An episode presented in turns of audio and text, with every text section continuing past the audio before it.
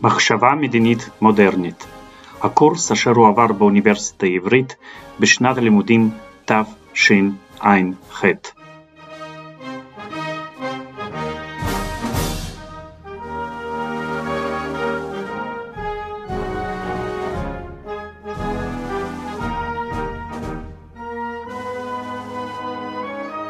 ערב טוב. אנחנו ממשיכים עם הנאורות הסקוטית, ובשיעור uh, שעבר אני התחלתי להסביר איך ההוגים של הנאורות הסקוטית בעצם בגלל הנסיבות של סקוטלנד אה, התחילו לגלות תחומים חברתיים חדשים שלא בהכרח קשורים במישרין לפוליטיקה, כמו אסתטיקה, uh, כמו כלכלה, ואיך הם ניסו להבין את הרובד החברתי העמוק ואת התהליכים ברובד החברתי העמוק, במיוחד בקשר לשאלה של uh, uh, קשר בין מסחר למוסר ויכולת לפתח נורמות מוסריות בתנאים של הציוויליזציה המודרנית ונתת לכם דוגמה בקצרה של למשל התשובה של אדם סמית נתן uh, לשאלה הזאת. עכשיו, אמ, אז הנאורות הסקוטית עושה מהלך שהתברר אחר כך כמהלך מאוד חשוב uh, בהיסטוריה של הרעיונות החברתיים הפוליטיים באירופה, וזה העברה של מרכז הכובד מפוליטיקה לחברה, לתהליכים חברתיים עמוקים אה, סמויים. ואם אם זה מה שעכשיו חשוב, מה שיותר שמים לב עליו, זה התהליכים ארוכי הטווח החברתיים האלה. אז אולי יש פחות חשיבות לפעולה של שחקנים פוליטיים בודדים. כי התהליכים החברתיים העמוקים לוקחים הרבה זמן. ופעולה פוליטית ספציפית לא בהכרח יכולה לשנות את התהליכים העמוקים האלה. והתהליכים העמוקים האלה הם אלה שדורשים את תשומת הלב המיוחדת, כי הם קובעים uh, בסופו של דבר. ואם כך, אולי למשל צריך להתאים את הפוליטיקה לאופי של החברה והכלכלה, ולא לנסות להתאים את הכלכלה ואת החברה לשגונות השטחיים של הפוליטיקה. עכשיו, אה, כפי שראיתם, אה, רוב ההוגים של הנאורות הסקוטית היו בצד של המודרנים. הם הצדיקו את החברה המסחרית ותמכו באיחוד עם אנגליה, והם שללו את החזיונות שדרשו חזרה למידות הפוליטיות הטובות הקלאסיות. אבל היו ביניהם גם הוגים אחרים, הוגים שהסתייגו במידה זו או אחרת מתהליך המודרניזציה. ואני הולך עכשיו להתמקד בהוגה אחד כזה, שהוא אדם פרגוסון. כי פרגוסון לא הרגיש את עצמו לגמרי בבית בעולם המודרני. ואצלו אה, בולטים המתחים שאולי הודחקו על ידי הוגים אחרים. כי אמנם הוא הכיר בחשיבות של הערכים החדשים, אבל הוא גם העריץ את הערכים הישנים. ולא תמיד אה, קל לומר באיזה צד הוא מצדד. הוא חושב שהחברה המודרנית יצרה הרבה דברים טובים, אבל הוא גם חושב שאם לא מאזנים את הדברים החדשים האלה עם מקצת מהדברים הישנים, אז החברה המודרנית הולכת להתמוטט. פרגוסון חי בין השנים 1723 ל-1816 ובמשך הרבה שנים הוא, אה, הוא, הוא היה פרופסור לפילוסופיית מוסר באוניברסיטת אדינבורג והוא נחשב לאחד האינטלקטואלים הבולטים של הנאורות הסקוטית. הוא היה ידידם של דויד היום ואדם סמית, אבל במובנים רבים פרגוסון היה הריג בקבוצה הזאת. המוצא של שאר האינטלקטואלים הסקוטים היה באזור המשורי של סקוטלנד, אזור שהתאפיין באורח חיים מודרני, מסחרי ועירוני. ומרבית אנשי הנאורות הסקוטית התייחסו לאורח החיים המודרני אינדיבידואליסטי יותר כדבר מובן מאליו. לעומת זאת, פרגוסון נולד באזור ההררי של סקוטלנד, שבו נשמר אורח החיים המסורתי השבטי. והוא הכיר מבפנים לא רק את הציוויליזציה המודרנית, אלא גם חברה מסורתית יותר. ומה שהיה מובן מאליו למרבית אנשי הנאורות הסקוטית, העליונות של הציוויליזציה המודרנית, לא היה כל כך מובן מאליו לפרגוסון. הוא חשב שגם אורח החיים המסורתי טומן בעצמו משהו חשוב, משהו בעל ערך. ולכן המעבר מהחברה המסורתית לחברה המודרנית הוא לא תמיד מעבר למצב טוב יותר. אמנם אנחנו רוכשים משהו בעל ערך, אבל אנחנו גם uh, מאבדים משהו שהוא גם בעל ערך. אם כי בניגוד לרוסו, פרגוסון לא סלד מהציוויליזציה המודרנית לגמרי. הוא היה הרבה יותר מפויס כלפיה. הוא חשב שלציוויליזציה מודרנית יש יכולת לשפר ולתקן את עצמה. במיוחד אם היא תזהה את הנקודות החלשות שלה עצמה, ותלמד גם כמה דברים מאורך החיים העתיק. עכשיו, הספר uh, של פרגוסון שעליו אני אדבר נקרא An on the History of Civil Society, המסה על תולדות החברה האזרחית. הספר פורסם uh, ב-1767 ומיד הפך לספר מאוד פופולרי, תורגם להרבה שפות, אבל מאוחר יותר הוא כמעט נשכח ורק בעשורים האחרונים שוב התעורר בו עניין כחלק מעליית ההתעניינות הכללית בנאורות הסקוטית. אבל למרות שהספר די נשכח על ידי הקהל הרחב, הייתה לו השפעה עצומה על התפתחות המחשבה החברתית במאה ה-19. ורבים מהוגי דעות המפורסמים של המאה ה-19 למדו uh, במישרין מספרו של פרגוסון והושפעו מדעותיו. ואני אתחיל, ב... אני צריך לומר כמה מילים על הכותרת, תולדות החברה האזרחית. אז אנחנו לומדים שפרגוסון רוצה לספר היסטוריה של משהו שהוא קורא חברה אזרחית.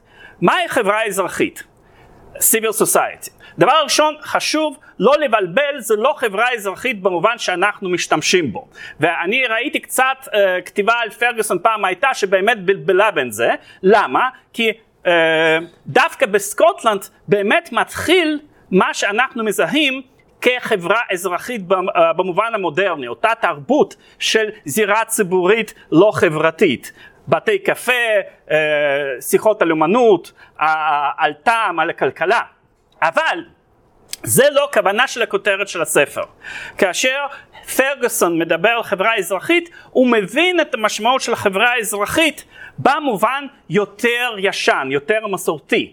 חברה אזרחית זה uh, ביטוי מקביל לחברה פוליטית, כאשר יש בעצם הבחנה בין שני מצבים, המצב הפרימיטיבי הלא מתורבת והמצב הפוליטי, מצב של חיים בתוך עיר המדינה, בתוך חברה פוליטית המתורבת. וכאן סיביל uh, ופולי, uh, ופוליטי זה בעצם uh, אותה מילה רק uh, נגזרת משפות שונות.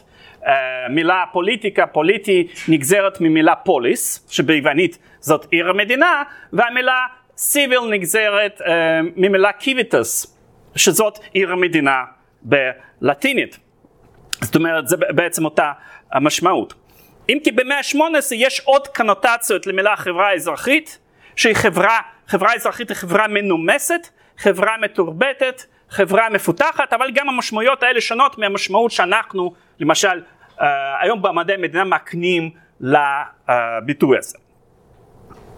אז מה שהכותרת של הספר אומרת לנו, זה שפרגוסון הולך לספר על ההיסטוריה של חברה פוליטית. ספציפית, הוא הולך לספר לנו היסטוריה של השינויים שעברה החברה, וכיצד צורות עתיקות של החיים הפוליטיים והחברתיים התפתחו והגיעו לרמה של החיים הפוליטיים והחברתיים המודרניים. והוא ישווה בין שתי צורות החיים האלה. אז מדובר בהיסטוריה של החברה האזרחית, פוליטית, ומדובר בהיסטוריה. אדם פרגוסון מנסה להבין את החברה הפוליטית באמצעות כלים היסטוריים. הוא רואה חברה כמשהו שנמצא בהתפתחות מתמדת. ואני כבר סיפרתי שבמאה ה-18 גבר אינטרס לגבי היסטוריה של המין האנושי.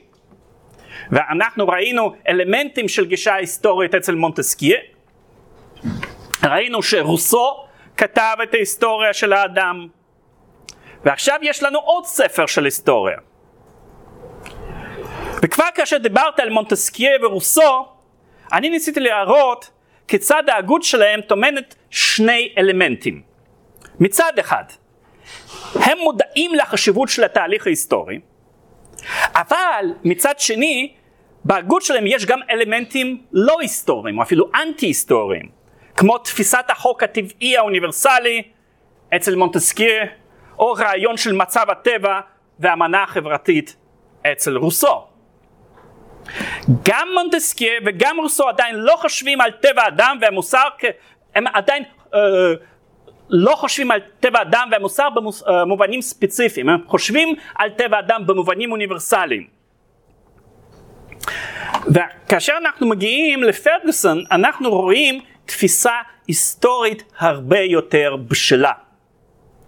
והוא אחד ההוגים הראשונים שמנסה לזנוח לגמרי את דרך החשיבה שמבוססת על הסכם חברתי וזכויות טבעיות. הוא אחד הראשונים שמנסה להבין את האדם ואת החברה הפוליטית מנקודת הראות ההיסטורית הטהורה. והוא מצליח במידה לא מבוטלת. עכשיו מה זה אומר להבין את החברה מנקודת ראות היסטורית? זה קודם כל אומר שצריך לראות בהתפתחות החברה הפוליטית או בהתפתחות הציוויליזציה באופן כללי תהליך ארוך ואיטי. החברה איננה תוצאה של מעשה אחד כלשהו, כמו אמנה חברתית. החברה צומחת ומתפתחת כתוצאה מפעולות רבות של בני אדם שונים לאורך זמן ממושך. אז נכון, עדיין ההתפתחויות החברתיות נגזרות מהפעולות ומהבחירות של בני אדם, ולא מתוך גזירת גורל. אבל אף פעולה ספציפית לא קובעת את אופי התהליך. אנחנו בני אדם כל הזמן פועלים, עושים משהו. ובדרך כלל מאחורי כל פעולה שלנו יש כוונה מסוימת. אנחנו, כאשר אנחנו uh, עושים משהו, אנחנו רוצים להביא לתוצאה מסוימת. ותמיד לפעולות שלנו יש תוצאות. אבל התוצאה איננה בהכרח התוצאה שתכננו. אנחנו אף פעם לא יכולים להיות בטוחים לגבי מה תהיה התוצאה של הפעולות שלנו. אפשר אפילו לומר שאולי הדבר היחיד שאנחנו יכולים להיות בטוחים לגביו זה שתוצאה של המעשים שלנו אף פעם לא תהיה תוצאה שאנחנו דמיינו או שרצינו. וטווח הזמן, ככל, ש... ככל שטווח הזמן מתארך, כך גדל הפער בין הכוונות שלנו לתוצאות הסופיות. אנחנו עושים משהו בתקווה לדבר אחד, אבל היסטוריה מתרחשת כתוצאה ממיליוני פעולות כאלה. ומה שיוצא בסוף שונה מאוד ממה שחשבנו ודמיינו. ההיסטוריה האנושית היא תהליך של מה שנקרא השלכות בלתי מכוונות. והרעיון הזה רעיון של השלכות בלתי מכוונות, הוא רעיון מאוד חשוב.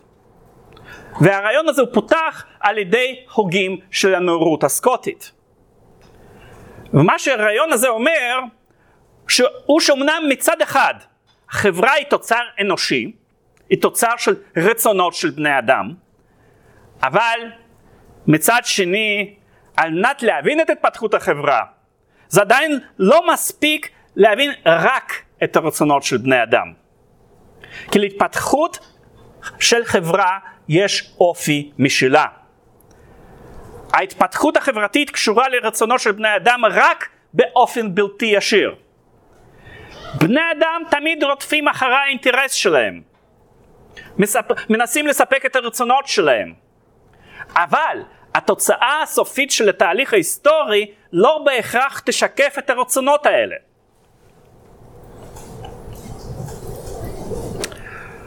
עכשיו, מה הייתה ההשלכה של תפיסה כזאת של אה, היסטוריה כתהליך ממושך על השקפתו החברתית של פרגוסון?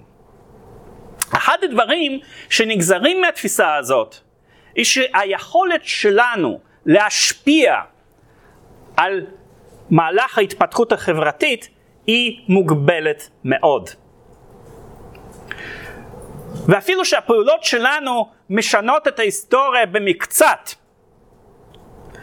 התוצאות של מה שאנחנו עושים לא בהכרח תהיינה אותן תוצאות שלהן ייחלנו.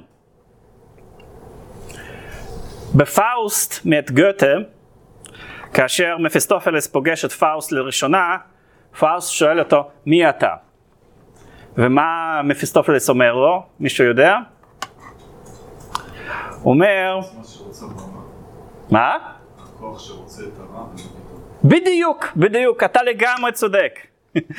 אני חלק מאותו הכוח שתמיד רוצה ברע ותמיד עושה טוב. וזו דוגמה להשלכה בלתי מכוונת. ויש הרבה דוגמאות של בני אדם שחתרו לדבר אחד, אבל השיגו דבר הפוך. דוגמאות של מדינאים שחתרו לשלום והשיגו מלחמה, של אחרים שחתרו למלחמה והשיגו שלום. של אנשים שרצו לכונן דמוקרטיה והקימו דיקטטורה. או של אלה שרצו לכונן דיקטטורה ויצרו דמוקרטיה. כל אלה הן דוגמאות להשלכות בלתי מכוונות בהיסטוריה. אז בעיני התפיסה הזאת, המבנה החברתי העמוק קודם לפוליטיקה. פוליטיקה זה תחום של החלטות רגעיות. ואילו המבנה החברתי העמוק הוא זה שקובע את האופי של תהליך ההיסטורי. החברה בכללותה קודמת לפוליטיקה. ובקביעה הזאת אנחנו כבר רואים יסודות שעליהם תיבנה הסוציולוגיה של המאה ה-19.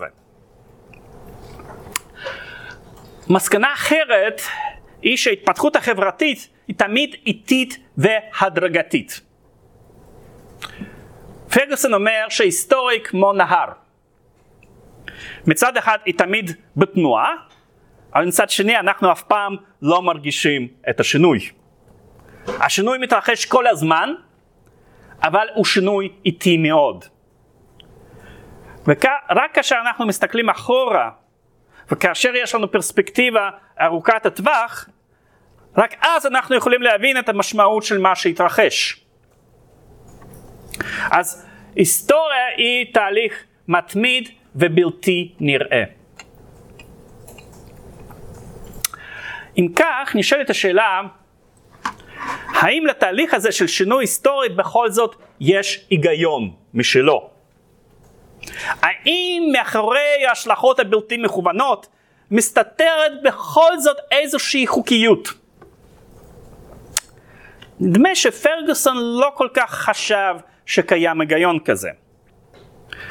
אמנם הוא חשב שהוא יכול להסביר בהכללה את האופי של התפתחות החברתית שכבר התרחשה, אבל הוא לא חשב שמה שמתרחש בהיסטוריה נקבע מראש. האדם הוא יצור כל כך מגוון שהוא יכול להוביל את ההיסטוריה לכיוונים שונים. אם כי אף בן אדם ספציפי לא ידע שזה מה שהוא עושה. הוגים של תקופות יותר מאוחרות כבר לא הסתפקו בתפיסה המאופקת הזאת. אה, ובמאה ה-19 אנחנו נראה הרבה ניסיונות בכל זאת למצוא חוקיות כלשהו שעומדת בבסיס התהליך ההיסטורי מאחורי ההשלכות הבלתי מכוונות. אנחנו נראה ניסיונות כאלה אצל הגל, אצל ספנסר, אצל מרקס, אבל אצל פרגוסון במאה ה-18 אנחנו רואים עדיין תפיסה טהורה של השלכות בלתי מכוונות. תפיסה שלא מנסה למצוא חוקים מאחורי התהליך ההיסטורי. אז פרגוסון דוחה את התפיסה שאומרת שבאיזשהו רגע מסוים בני אדם החליטו פתאום להקים חברה. התפתחות החברה הפוליטית זה מעשה של ההיסטוריה. אף אחד לא תכנן להקים חברה פוליטית ולתת לה מערכת חוקים כזאת או אחרת. חברות וחוקים הם השלכות בלתי מכוונות של פעולות שונות של דורות שלמים של בני אדם. ותפיסה כזאת של היסטוריה השפיעה גם על השקפה של פרגוסון לגבי טבע האדם. גם לפרגוסון יש תפיסה מסוימת של טבע האדם. אבל היא שונה מהתפיסה ש, של ההוגים שעליהם כבר דיברתי. עכשיו, אה, מה, מה משותף להוגים שדיברתי עליהם בנוגע לסוגיית טבע האדם? מה שמשותף זה בעצם שני דברים. דבר ראשון, ההוגים האלה מניחים שלפני שנוכל להבין את החברה, אנחנו צריכים להבין את האדם ללא חברה. אדם ככזה. והנחה השנייה היא שאפשר לזהות אצל האדם איזשהו גרעין נפשי בסיסי שהופך אותו לאנושי. רק אם נקלף את כל הקליפות החברתיות מהאדם, נוכל להבין מהו הטבע האמיתי שלו. מהו הטבע האותנטי של האדם. וכמובן שהוגים שונים מצאו דברים שונים בטבע האדם. הופס חשב שאדם הוא יצור אנוכי שמונע על ידי תשוקות. לוק חשב שאדם הוא יצור תבוני. רוסו חשב שהאדם הוא יצור חושי. אבל כולם הסכימו שיש בטבע האדם איזושהי נקודה בסיסית שהופכת אותו לאדם.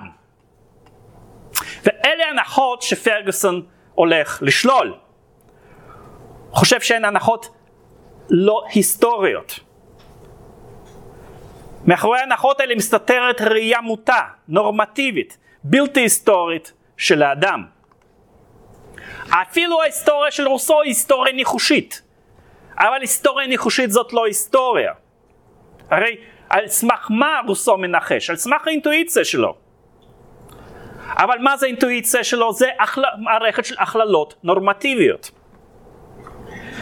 ההיסטוריה האמיתית היא היסטוריה של האדם כפי שאנחנו מכירים אותו. לא אדם שאנחנו חושבים שפעם יכול היה להתקיים. רוסו ואחרים ממציאים איזשהו אדם קדמון שחי לבד ביערות ללא חברה אבל כנראה uh, שאדם כזה אף פעם לא היה קיים. כי האדם הוא קודם כל יצור חברתי. הוא תמיד, עד כמה, עד כמה שאנחנו יודעים, חי uh, בחברה. אמנם כמובן יש מקרים שבהם בני אדם גדלו לבד בעיירות, אבל זה סטיות מטבע האדם, יוצאים מן הכלל. האדם הוא יצור חברתי, והוא נמצא באינטראקציה מתמדת עם החברה. הוא משפיע על החברה שלו, והחברה שלו משפיעה עליו. לא צריך לחפש איזשהו טבע אדם מחוץ לחברה. משום שזה טבעי לבן אדם לחיות בחברה. ההשפעות של החברה עליו זה חלק מהטבע שלו.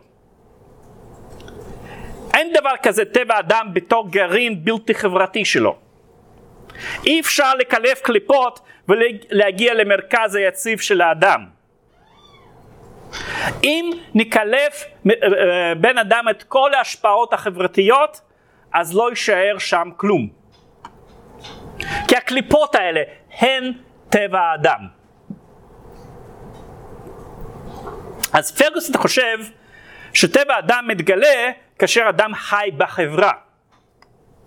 ומכיוון שכל חברה נמצאת בתהליך של שינוי היסטורי מתמיד, טבע האדם מתגלה בהיסטוריה. ומכיוון שחברות או תקופות שונות אלה מאלה, נבדלות אלה מאלה, בני אדם גם כן מאוד שונים אלה מאלה, וקשה לדבר על איזשהו טבע אחיד של האדם. יחד עם זאת, כן, כשאנחנו תמיד עושים משהו ברמה טובה, מורכבת, איכותית, זה תמיד יהיה יחד עם זאת, אם כי זה לא בדיוק ככה, תתרגלו, תתרגלו לזה. יחד עם זאת, לצד העמדה ההיסטורית הזאת, יש גם לפרגוסון עמדה נורמטיבית מסוימת. הוא לא רלטיביסט. אפילו אצלו יש נקודת אחיזה מסוימת. גם הוא אומר דברים כלליים על טבע האדם. רק שהוא אומר שעל מנת ללמוד את הדברים הכלליים האלה, אנחנו לא צריכים להמציא את האדם הקדמון. אנחנו יכולים לצפות בבן אדם כפי שהוא היום. וכשאנחנו צופים באדם, אנחנו רואים שהוא קודם כל יצור פרוגרסיבי מסתגל.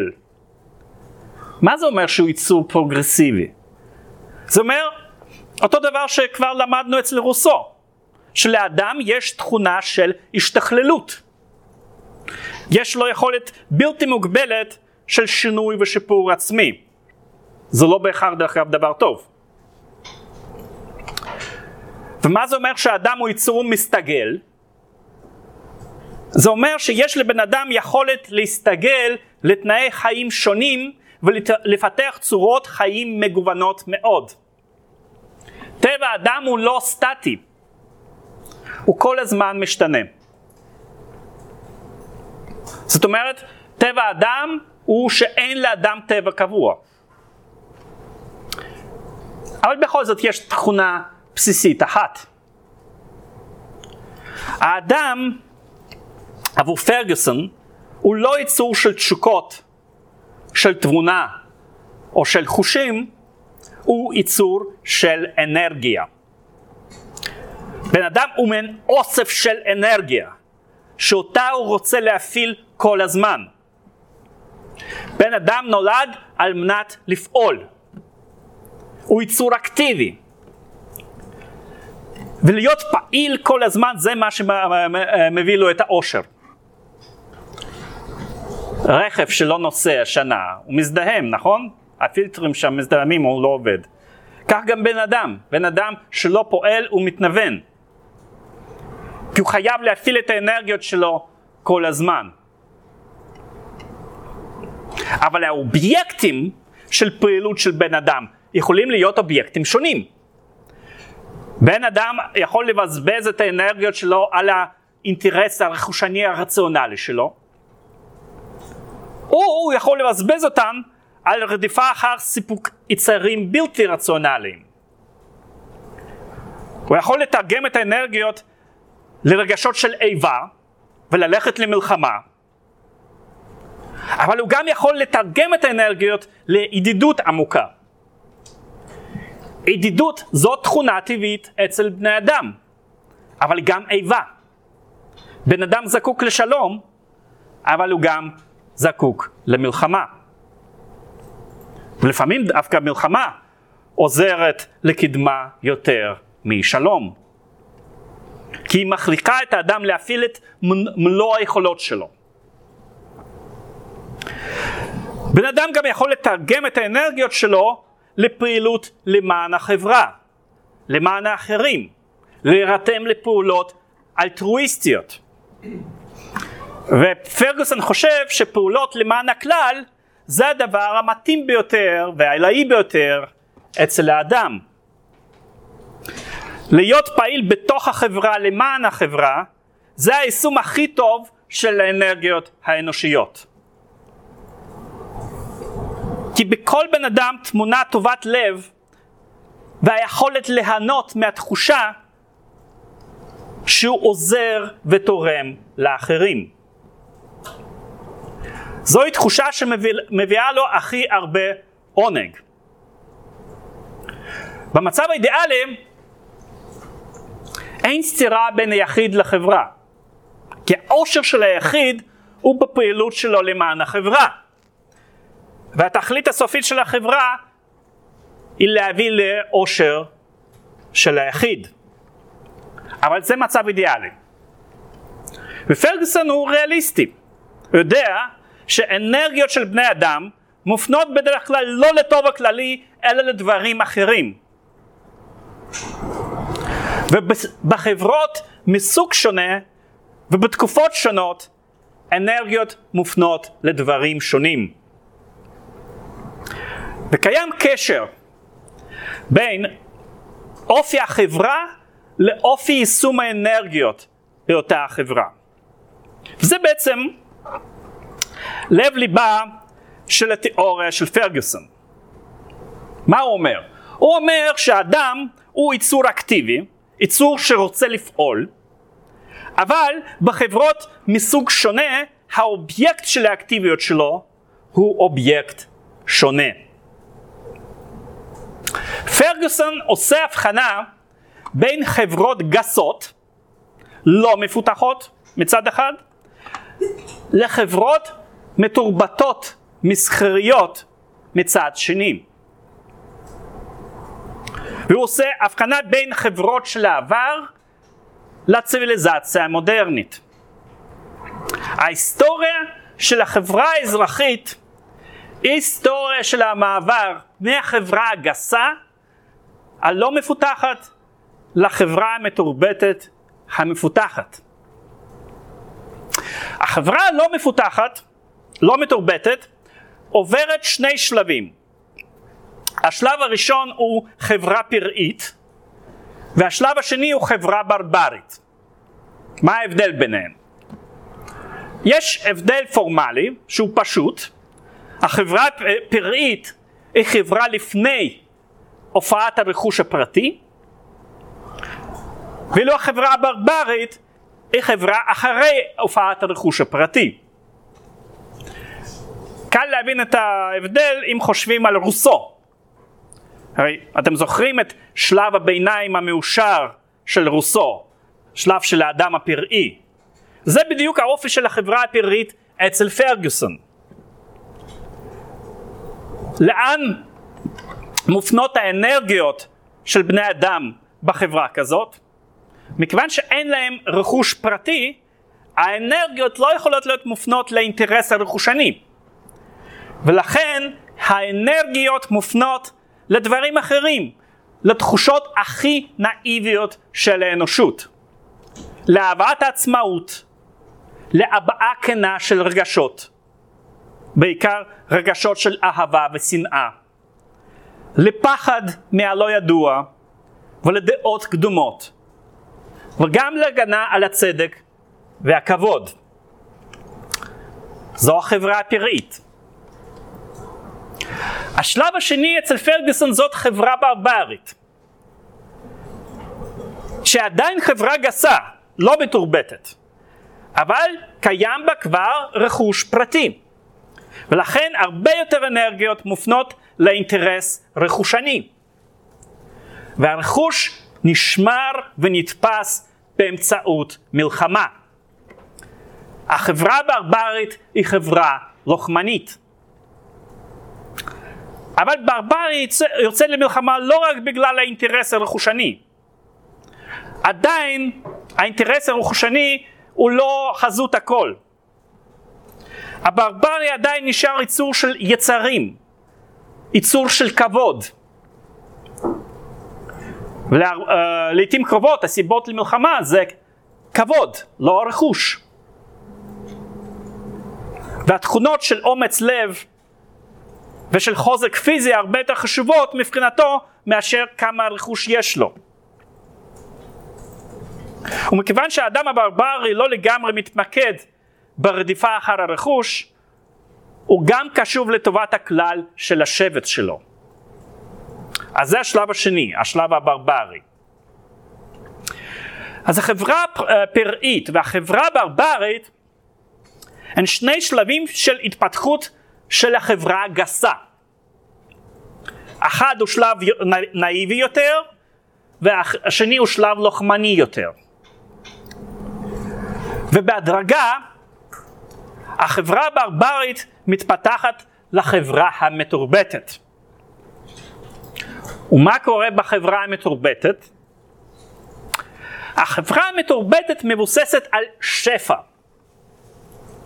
והשפע הוא תוצאה של התקדמות טכנולוגית וחלוקת העבודה. וכאשר לבני אדם יש יותר שפע, הם מפנים את האנרגיות שלהם לדברים פרטיים. למשל רכושנות, מותרות החיים. ואת העושר בחברה המודרנית בני אדם מחפשים לא ברדיפה אחר טובת הכלל, אלא בסיפוק פרטי. במקום לדאוג לנושאים הציבוריים הם מטפחים את גינות הבית שלהם.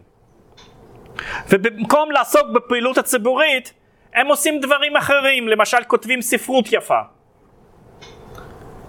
ואז בחברה המפותחת צומחות אומנויות וספרות. והשאלה היא עכשיו איזו חברה טובה יותר לאנושות. החברה העתיקה הגסה או החברה המודרנית המתורבתת המוסרית. והתשובה של פרגוסון היא תשובה מורכבת.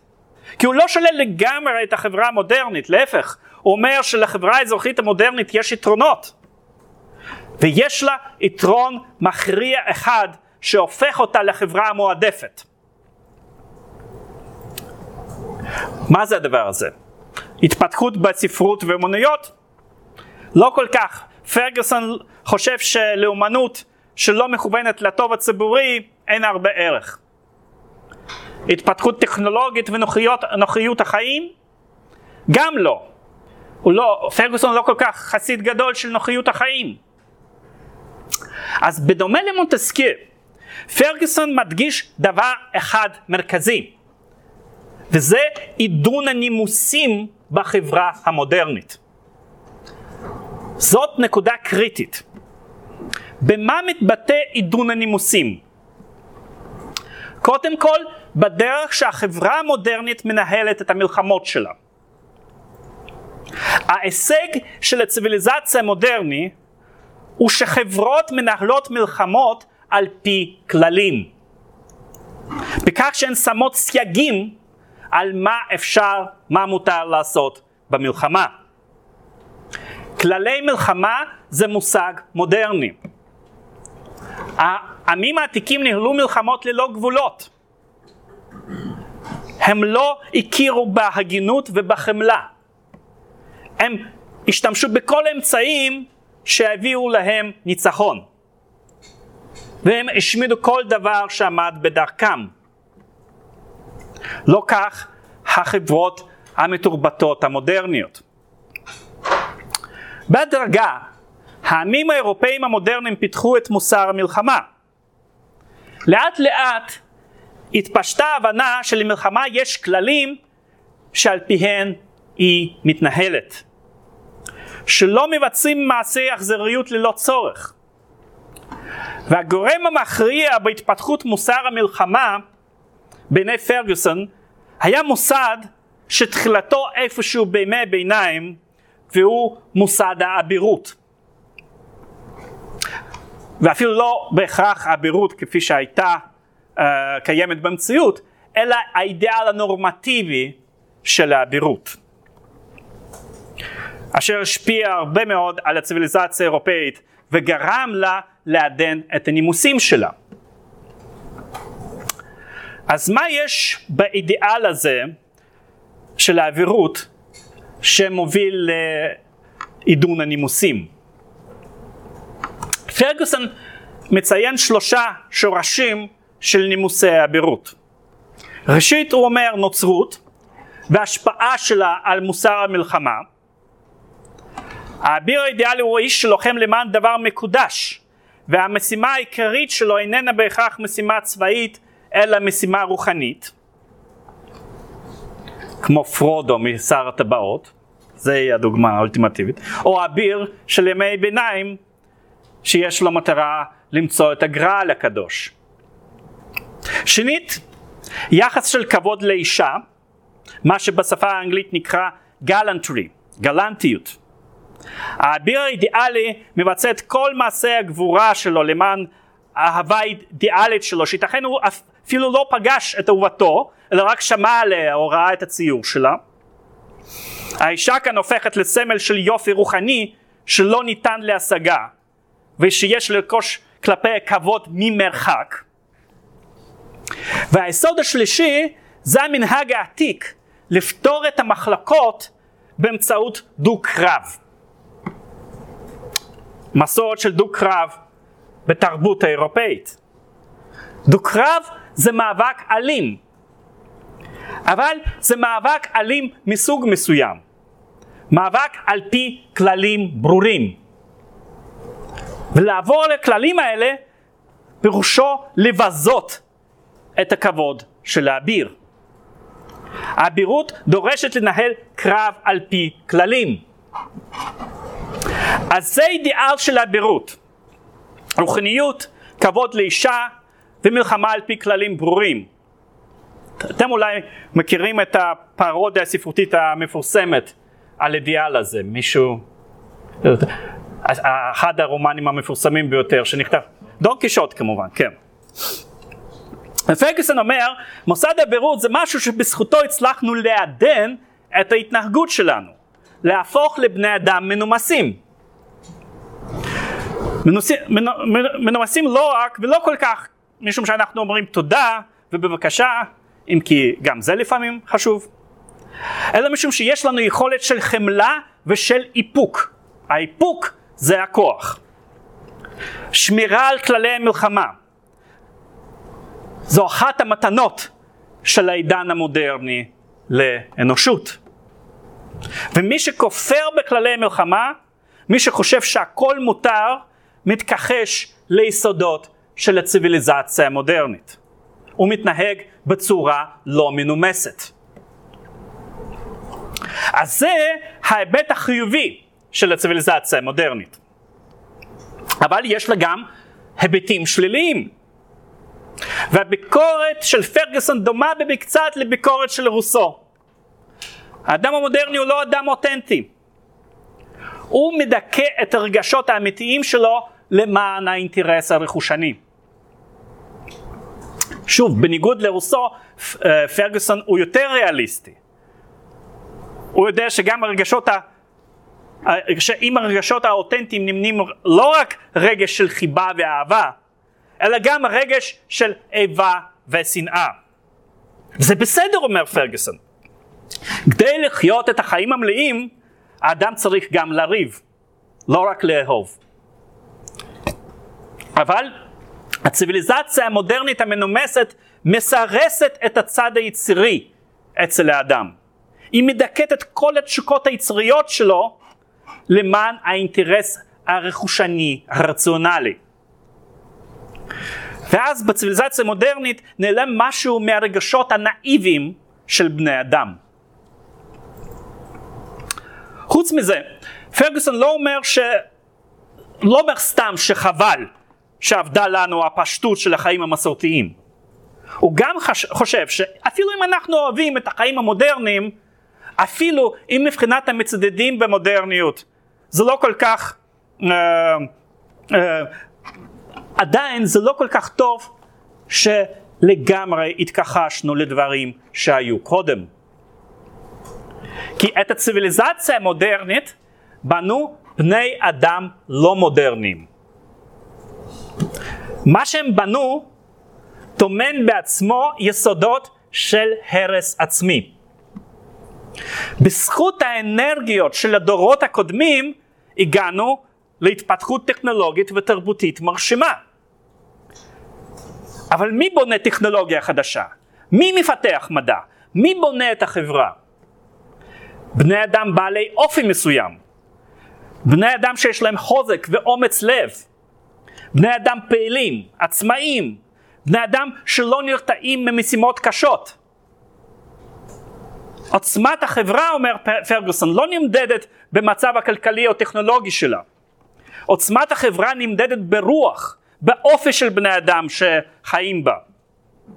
ועל מנת שהקדמה תימשך, על מנת שהחברות תשמרנה על העוצמה שלהן, הן צריכות לטפח בני אדם אקטיביים. אבל הבעיה של החברה המודרנית היא כזאת, ככל שהחברות הופכות ליותר מפותחות ועשירות, ככל שהחיים הופכים ליותר נוחים, ככל שגובר הביטחון, כך בני אדם פשוט מרגישים פחות צורך לפעול, להתכונן, להיות חזקים. רוח האנשים מתרופפת. ואז החברה נחלשת ומתנוונת. והחברה כזאת עומדת בפני סכנה. קודם כל זאת סכנה של עצירת ההתפתחות ושל קיפאון. אין לחברה כזאת כוח לפתח שום דבר חדש. ושנית, סכנה לחירות פוליטית. בחברה המודרנית בני אדם לא מרגישים צורך לעסוק בפוליטיקה. קודם כל נדמה להם שהחברה מתפקדת בסדר, הביטחון מובטח, ועדיף להתרכז באינטרס האישי הרכושני. וחוץ מזה המצב המודרני הוא מצב של חלוקת העבודה. חלוקת העבודה טובה לכלכלה, אבל יש לכך מחיר ציבורי. ברגע שבן אדם מתמקד רק במקצוע שלו, הוא הופך להיות צר אופקים. הוא מסתכל על הכל דרך המשקפיים של העיסוק הצר שלו. והוא פחות מסוגל לקשור בין טובת המקצוע שלו לטובת הכלל. הוא אה, פחות טוב מזהה את האינטרס הציבורי. ולבן אדם כזה חסרה קנאות ציבורית. הוא פחות דואג לחופש הפוליטי שלו, כל עוד השלטון מספק לו ביטחון ויכולת להתעשר. וזאת הסכנה שטמונה בחברה המסחרית המודרנית. פרגוסון מביא לדוגמה את סין. סין הייתה מדינה מאוד מפותחת מבחינה טכנולוגית, כאשר באירופה שרר החושך של ימי ביניים, אבל ההתפתחות של סין נעצרה.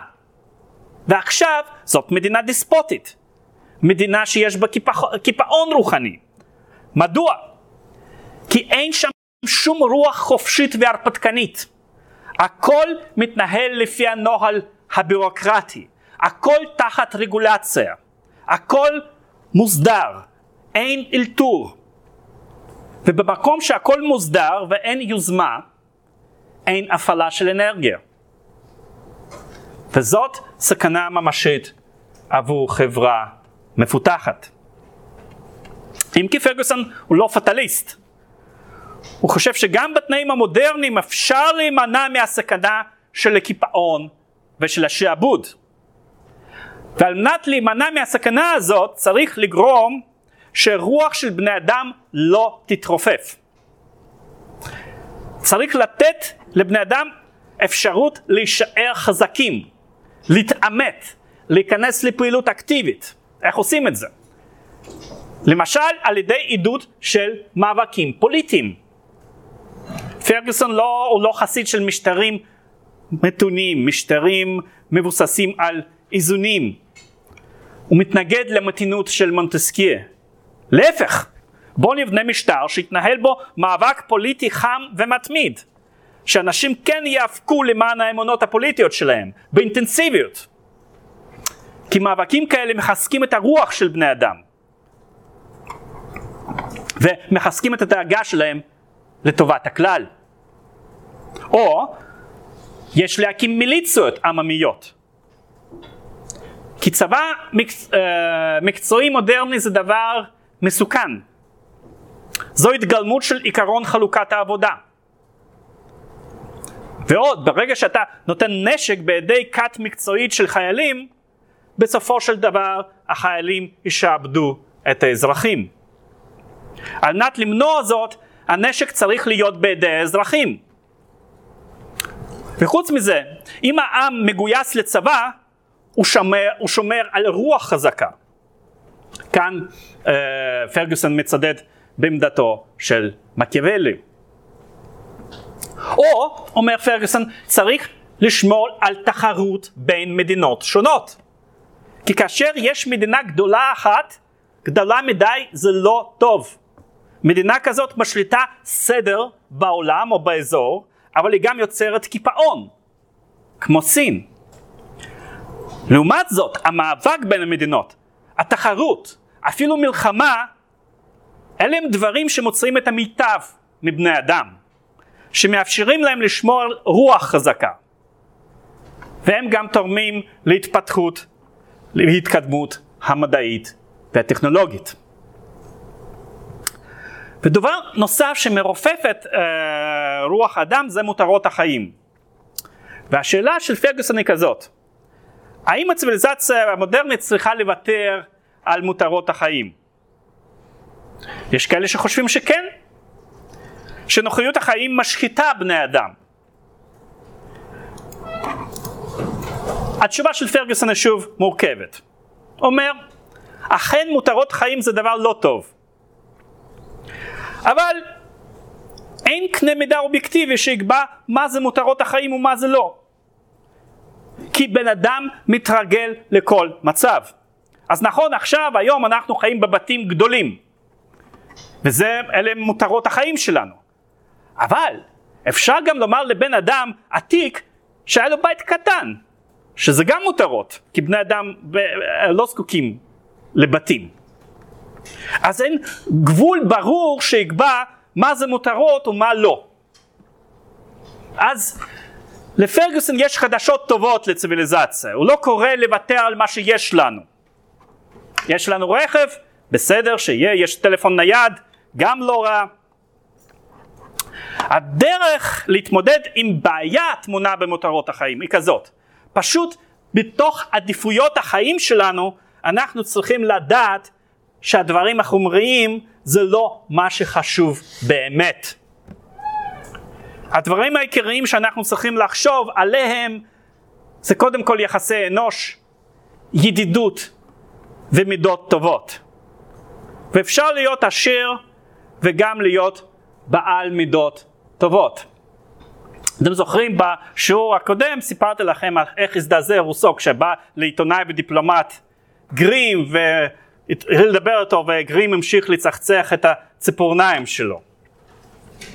אז ברוח של פרגוסון יש משורר שנותן תשובה דומה ומתייחס לסיפור הזה, זה אני מצטט אה, מיבגני אונגן מאת פושקין, שהוא, אה, שהוא מתאר את החדרו המפואר של יבגני אונגן. המשימה המסתמנת לביצועה אני ניגש, תיאור החדר בו יבגני הולבש ופשט ושוב הולבש. כל מה שלונדון המושכלת ברווחים כבדים סוחרת, בים הבלטי מייבאים, תמורת חיטה, בשר, עצים, כל מה שטעם פריזאי בחיפושיו אחרי סוג ממציא לעונג, לפינוק, למותרות ביום וליל, הוכנס בחדר היאה לפילוסוף בן 19. ענבר טורקי על המקטרת, דברי חרסינה וערד, ושיא הנחת הבוהמת פסמים בבדולח מסוטט. שלושה סוגים של מספריים, שלושים של מברשות שיניים, גם מסרקים בכל צורות לציפורניים הפצירות. רוסו, כאן הערת שוליים, זעם על גרים אשר מולו, מול הגלגול של כיכרו, העז צחצח ציפורניים. הוגה זכויות האזרחים, בנקודה הזאת הגזים. גם בן אדם הכי פיקח רשאי לדאוג לציפורניו, עם המנהג להתווכח, אתה יכול, אבל לשווא. המותרות הופכים לנוהג, למנהג, השאלה היא סדר עדיפויות של ערכים שלנו. אפשר להיות בעל מידות טובות, אבל אם הרכוש והמותרות שלנו זה לא הדבר המרכזי בסדר העדיפויות, כי זה לא דברים שבאמת הופכים אותנו לבני אדם מאושר, uh, מאושרים. אז אלה עיקרי דעותיו של פרגוסון, שלא הייתה להם השפעה מיידית, והאירועים המרכזיים של סוף המאה ה-18, המהפכה האמריקאית והמהפכה הצרפתית, uh, הושפעו רבות מהתפיסות שפרגוסון דווקא ביקר אותן, כמו האמנה החברתית והזכויות הטבעיות. אבל לפרגוסון תהיה השפעה חזקה אם כי סמויה על הביקורת שהמאה ה-19 תמתח על המאה ה-18 ואנחנו uh, נדבר על זה בהמשך הרבה פעמים. אז יש לכם שאלות לגבי פרגוסון? כן בבקשה. לגבי גודל המדינה, כי כל מי שדיבר לפניו דיבר על מדינה קטנה. אם הבנתי אותך נכון, הוא מדבר על, על הוא אומר שמדינה קטנה זה לא טוב כי גורם, מעוררת אה? להפך, מדינה גדולה מדי לא טוב. אה, גם הוא אומר שמדינה גדולה. מדינה גדולה, כמובן שהוא לא, הוא, הוא לא, הוא חושב כבר במושגים מודרניים, הוא לא חושב במושגים של uh, רפובליקות קטנות כמו שרוסו חושב, אבל הוא חושב לא צריך לבנות איזושהי מדינה ברמה אימפריאלית. כן? זה דרך אגב, אה, זו, זו תפיסה שהייתה מאוד נפוצה במחשבה הבריטית במאה ה-18.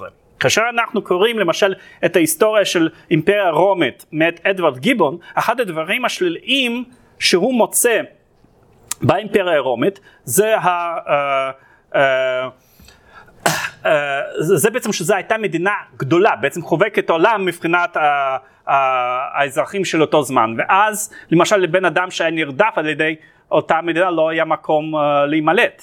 זה גם מדינה גדולה, זה בעצם uh, תבנית לעריצות. אנחנו זקוקים להרבה מדינות קטנות כדי שאולי נוכל לברוח ממדינה אם לא מוצאת uh, חן בעינינו. אבל, uh, אבל הנימוק, הטיעון של פרגוסון היא שהוא uh, שאנחנו זקוקים כל הזמן לתחרות. בלי תחרות אנחנו מתנוונים. גם ברמה הבינלאומית. לכן הקמה של מדינות על זה דבר מאוד שמסכן את ההישגים, את ההישגים של ציוויליזציה מודרנית. כן בבקשה, שם, אה, אחר כך.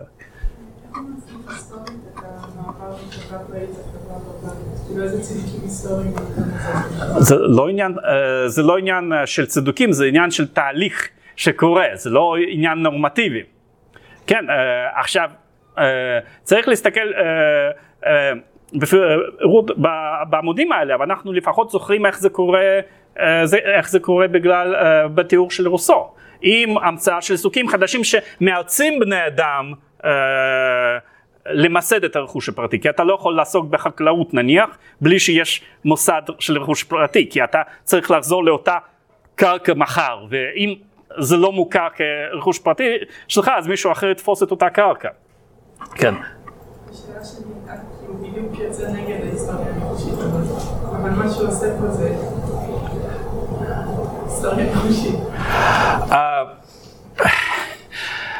אני חושב שהוא יוצא יותר נגד השלבים המוקדמים של ההיסטוריה הנחושית, כאשר בעצם אין לנו שום עדויות.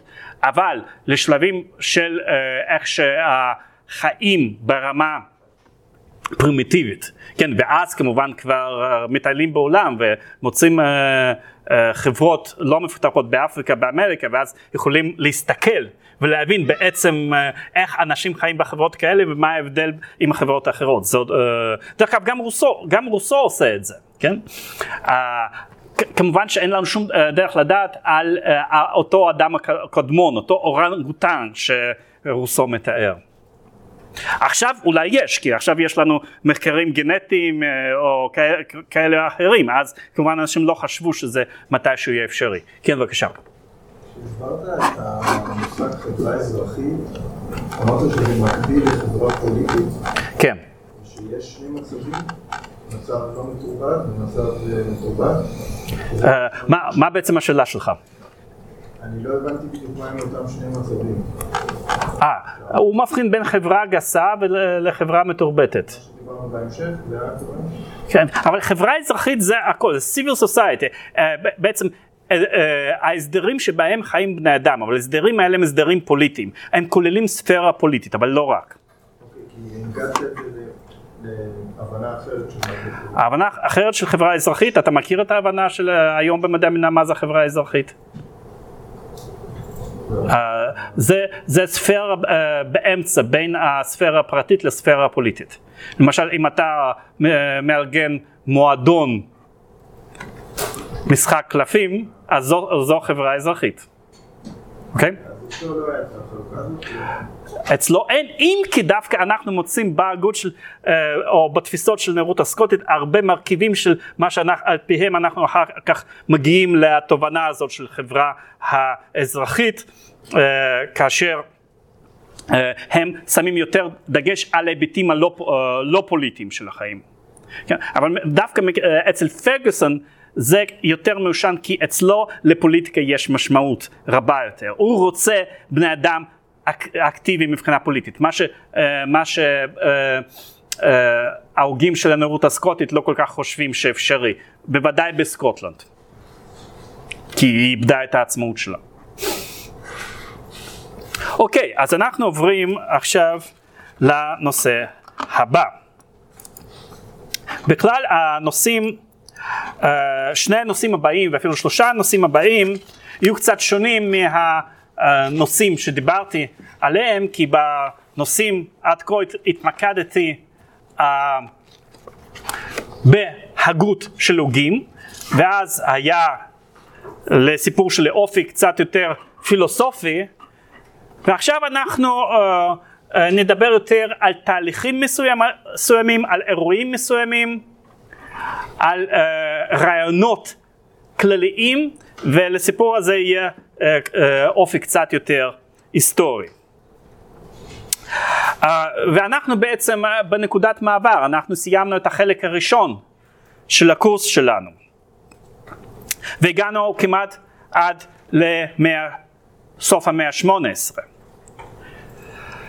אז um, אני אדבר בשלושת הנושאים הבאים על שני אירועים היסטוריים אשר שינו את הנוף הפוליטי והאינטלקטואלי של העולם המערבי. המהפכה האמריקאית והמהפכה הצרפתית. ושלושת הנושאים הבאים הם מעין מעבר לחלק השני של הקורס.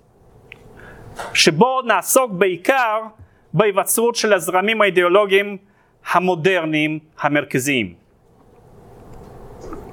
וכפי שעוד מעט תראו, הזרמים האלה נולדו בין השאר כתוצאה מהתמודדות עם חוויית שתי המהפכות האלה, ובמיוחד המהפכה הצרפתית. ולכן כשאדבר על מהפכות האלה אני אסתכל עליהן בפרספקטיבה כפולה. מצד אחד אני אספר כיצד שתיהן שאבו את הרעיונות שלהן מרעיונות יותר ישנים, מרעיונות שכבר התייחסנו אליהם, ומצד שני אנחנו נראה איך שתי המהפכות האלה פתחו פתח להיווצרות של דפוסי חשיבה חדשים. ואז אני אתחיל במהפכה האמריקאית. ואת הסיפור הזה אני אחלק לשני חלקים, שני שלבים. בשלב הראשון מדובר במרד האלים נגד השלטון, מהפכה, מלחמה, והשאלות הרלוונטיות כאן הן מה היו הנימוקים של אלה שתמכו במרד, כיצד הם הצדיקו את דרישת העצמאות, על אילו מסורות אינטלקטואליות הם נשענו. אה, והשלב השני הוא שלב של הקמת השלטון העצמאי. כי אחרי שהמושבות האמריקאיות ניצחו במלחמה, הן היו צריכות להקים ממשל פוליטי משלהן. וכאן השאלות הרלוונטיות הן איך הן עשו זאת. מדוע הם הקימו משטר בצורה מסוימת? אילו נימוקים הם נתנו על מנת להצדיק את צורת הממשל שלהם? אז אני מתחיל במרד של אמריקאים נגד המלך והפרלמנט הבריטי ובשורשים האינטלקטואליים של אותו מרד. בין השנים 1756 ל-1763 התנהלה באירופה מלחמה בין כמה מעצמות. ובריטניה וצרפת היו היריבות העיקריות במלחמה הזאת. ובסוף אה, בריטניה ובעלות בריתה ניצחו את צרפת ואת בעלות בריתה. בריטניה התחזקה אה, ורכשה מוחשבות חדשות על חשבון צרפת. צרפת נחלשה ומעמדה באירופה ירד. אבל גם הצד המנצח תמיד תקלע לבעיות הכלכליות אחרי המלחמה. כי הסחר נפגע, בכלל מלחמות זה עסק יקר. ואז uh, בסיום המלחמה ממשלת בריטניה ניסתה לשלם, uh, לשקם את הכלכלה שלה. ועל מנת לשקם את הכלכלה הממשל הבריטי החליט להטיל מיסים. ולבריטניה אז היו מושבות בצפון אמריקה, שחיו בהם בעיקר, ברובם לפחות, צאצאים של מתיישבים בריטים. הם היו נתינים של מלך בריטי. אבל הם לא היו מיוצגים בפרלמנט הבריטי. היו להם גופים נבחרים משלהם. הייתה להם אוטונומיה חוקתית. והם שילמו מיסים לממשל המקומי. ואז הממשל הבריטי מחליט להטיל עליהם מיסים. קודם כל הוא החליט להטיל תשלומי מכס נוספים על כל מיני מוצרים, בעיקר סוכר, אבל בפעם הראשונה הפרלמנט החליט להטיל מס ישיר על התושבים באמריקה. מס שנקרא מס הבולים. והוא קבע תשלום על כל פריט שנעשה בו שימוש בנייר מודפס. ספר, עיתון, חוזה ואפילו קלפים. ואי אפשר היה למצוא דרך יותר אפקטיבית ללבן את הרגשות. כי באיזה סוג של בני אדם המס הזה פגע? הוא פגע בבני אדם שהעיסוק שלהם קשור למילה מודפסת. עיתונאים, עורכי דין, אנשי עסקים וכולי. במילים אחרות, המס הזה פגע באליטה המקצועית של המושבות האמריקאיות. והוא הצליח לעורר התנגדות מקיר לקיר. האמריקאים פשוט סירבו לשלם את המס. אבל לממשל הבריטי לא נותרה ברירה אלא לוותר.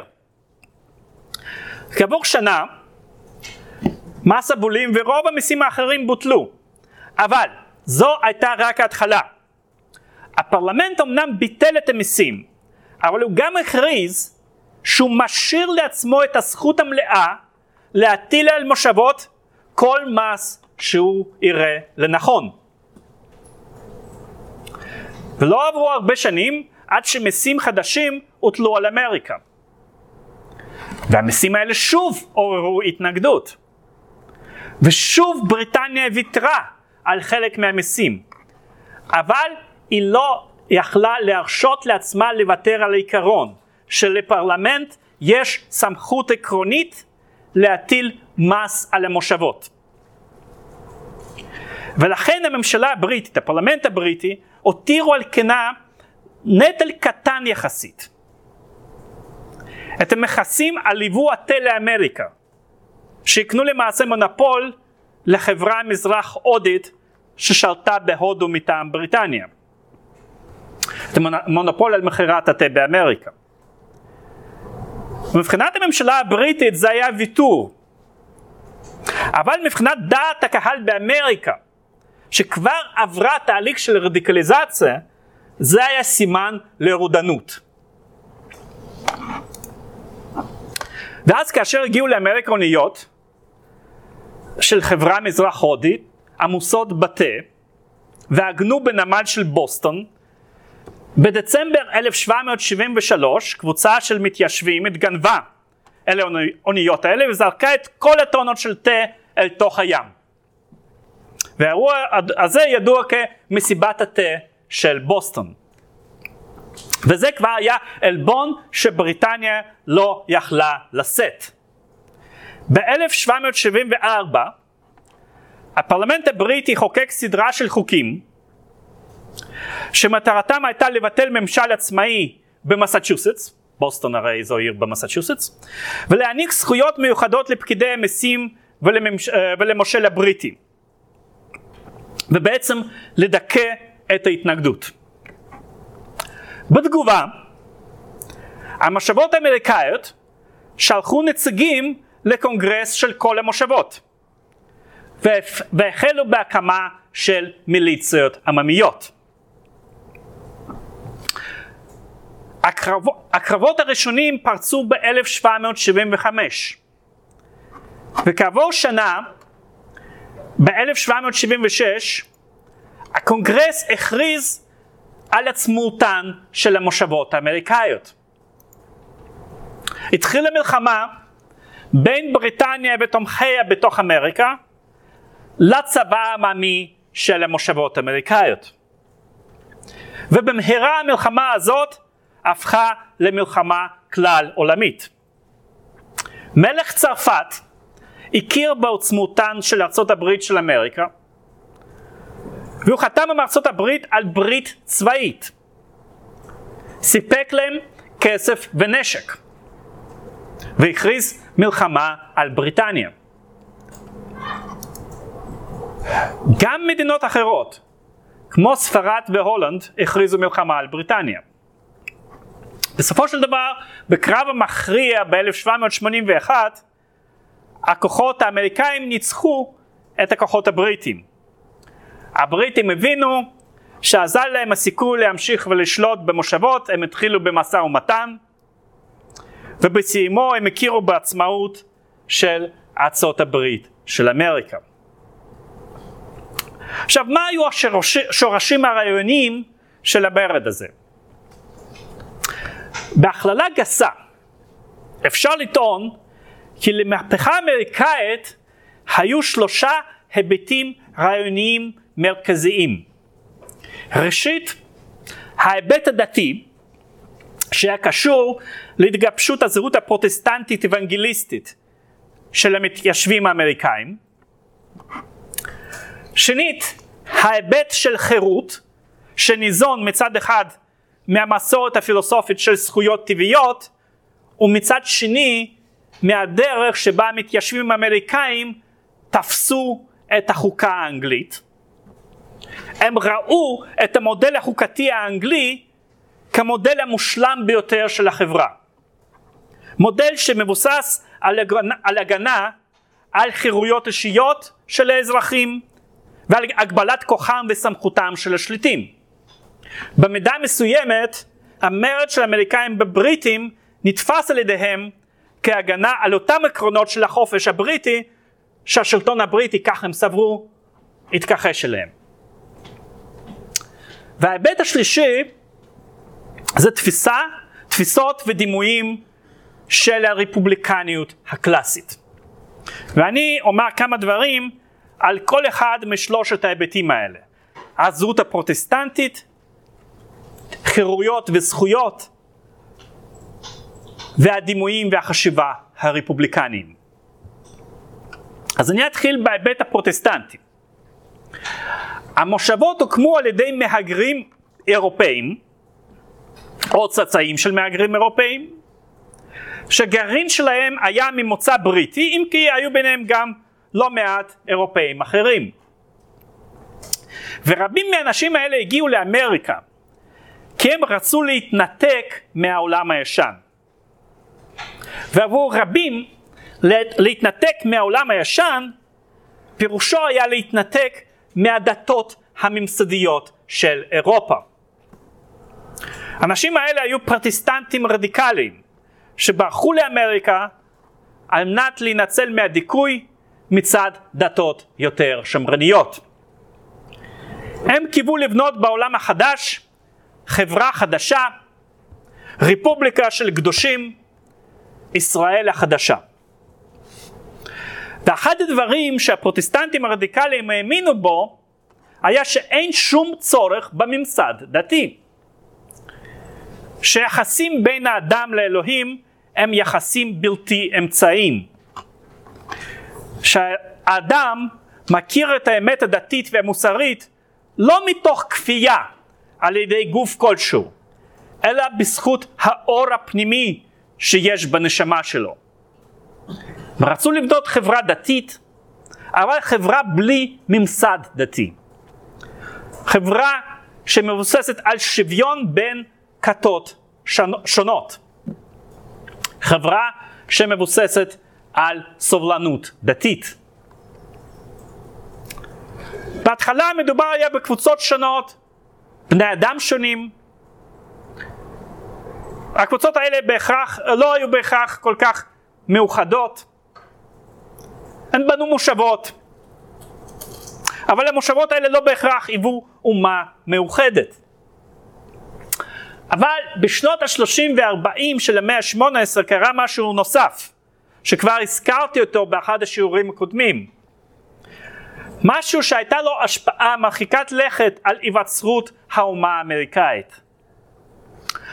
זו הייתה ההתעוררות האוונגליסטית. באותה, באותן שנים הגיעו לאמריקה מטיפים שדגלו בדת של לב, דת של התעוררות רגשית. והאופנה הזאת סחפה את המושבות של צפון אמריקה. המטיפים היו מכנסים אנשים ואומרים להם לחדש את דרכיהם, לחפש את האור הפנימי, להיוולד מחדש. ואז לעיתים קרובות היה קורה שהיו כאלה שהיו מרגישים באמת התעלות נפשית ושהם מצאו את האור הפנימי. אתם אולי צפיתם בבלוז בראדרס, האחים בלוז? יש שם קטע אחד שהוא נכנס לכנסייה של מתי ו... Do you see the light? אז זה כבר, זה, ככה זה היה במאה ה-18.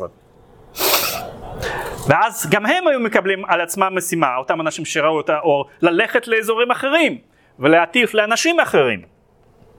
וכך התנועה האוונגליסטית מתרחבת לאורך, לאורך כל החוף המזרחי של צפון אמריקה.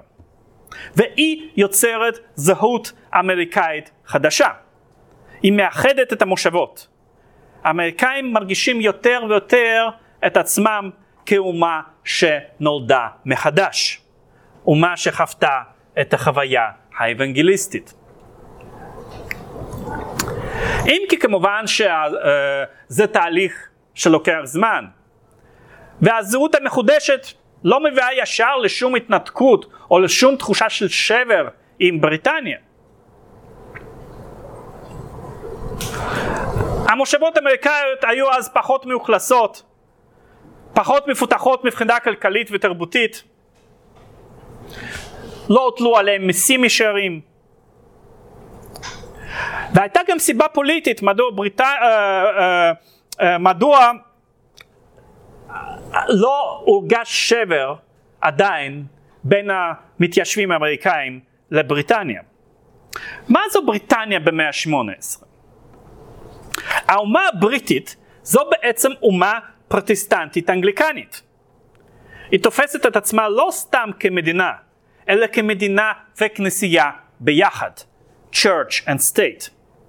ואחת ההשלכות של המצב הזה הוא שאין בבריטניה שוויון זכויות למי שלא לגמרי שייך לזהות הבריטית.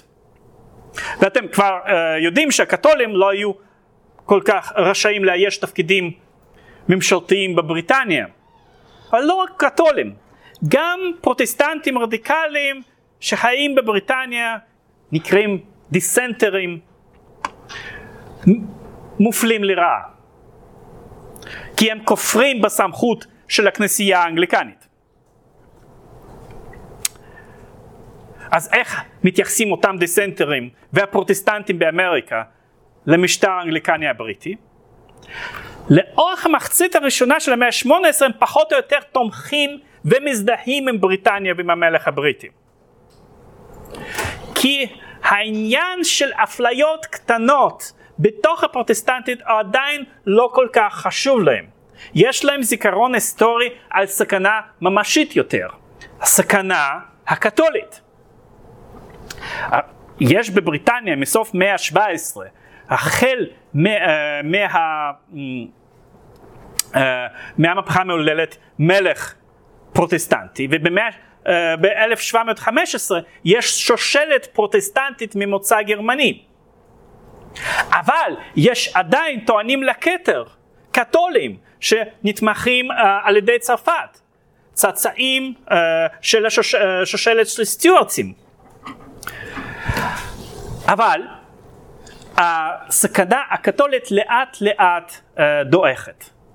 המרידה האחרונה מתרחשת באמצע שנות ה-40 של מאה ה-18. ב-1760 הופך למלך אנגליה ג'ורג' השלישי, שהוא צאצא של אותו, אותה שושלת פרוטסטנטית גרמנית, אבל הוא כבר מרגיש את עצמו כאנגלי לגמרי, הוא נולד על אדמת אנגליה ומדבר אנגלית שוטפת, וצרפת גם אה, מפסידה ב, אה, במלחמה.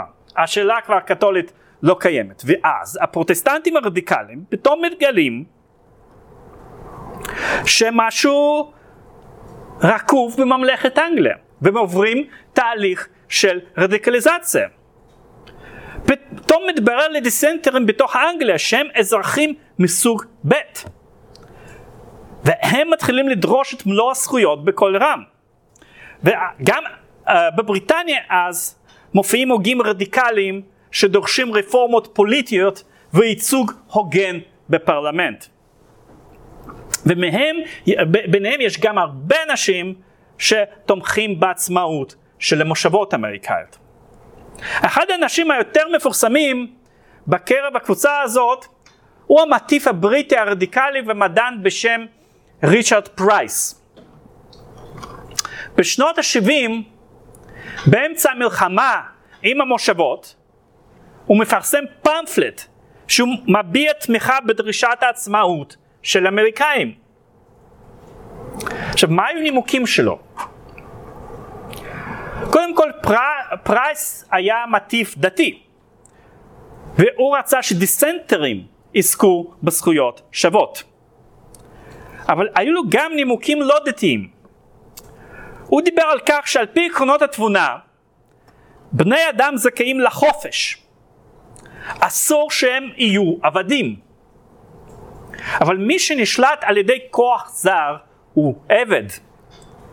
על מנת להיות חופשיים בני אדם צריכים לשלוט בעצמם באמצעות ממשל נבחר, ממשל שהם בעצמם בוחרים, שיגן על החירות שלהם.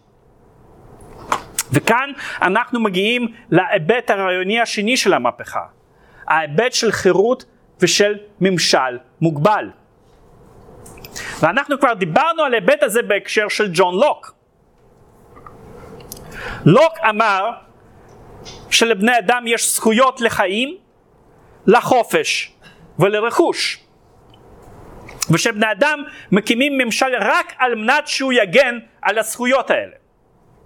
כי אם השליט רומס את הזכויות האלה, הוא הופך לרודן ואפשר לצאת במרד נגדו.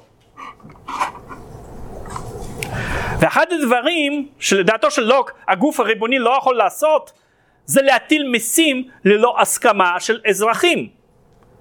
הסכמה שניתנה באופן אישי או באמצעות נציגים נבחרים. אבל זה בדיוק מה שמלך בריטניה והפרלמנט שלו עשו. הם הטילו מיסים על המושבות באמריקה. והתושבים באמריקה לא בחרו נציגים לפרלמנט בלונדון. ואז איזה זכות יש לפרלמנט בלונדון להטיל מיסים. האמריקאים אמרו, תראו, אצל לא כתוב אסור להטיל מיסים ללא הסכמה של נתינים. הרי אתם הבריטים, גם בעצם אנחנו הבריטים, אולי גם אנחנו הבריטים יותר טובים, בהתחלה הם חשבו, נלחמתם למען הזכות הזאת, הפלתם שני מלכים שרצו להטיל מיסים באופן שירותי. אז מדוע עכשיו אתם רוצים לעשות את אותו דבר לנו? והטענה הזאת הפכה לאחת הסיסמאות המפורסמות ביותר של השלב הראשון במאבק המושבות באמריקה. הם עדיין לא דרשו עצמאות מלאה. הם דרשו שלא יטילו עליהם מיסים ללא ייצוג. אין מיסוי ללא ייצוג, no taxation without representation. ובהתחלה הם קיוו שהממשל בלונדון ישתכנע. כי בהתחלה לא הייתה לציבור האמריקאי דעה אחידה לגבי שאלת העצמאות. רבים חשבו שצריך להגיע להסדר עם בריטניה. אבל ככל שהפרלמנט הבריטי התמיד ברצונו לדכא את המרד, כך התרבו הקולות שדרשו עצמאות מלאה. ואחד האנשים שדרש התנתקות מוחלטת ושיצא נגד המתונים בקרב האמריקאים היה עיתונאי בשם תומאס פיין. אולי אני אעצור כאן ואשאל אם יש לכם שאלות. אוקיי, אז אני אמשיך בשיעור הבא עם המהפכה האמריקאית, נסיים את המהפכה האמריקאית ונתחיל במהפכה הצרפתית.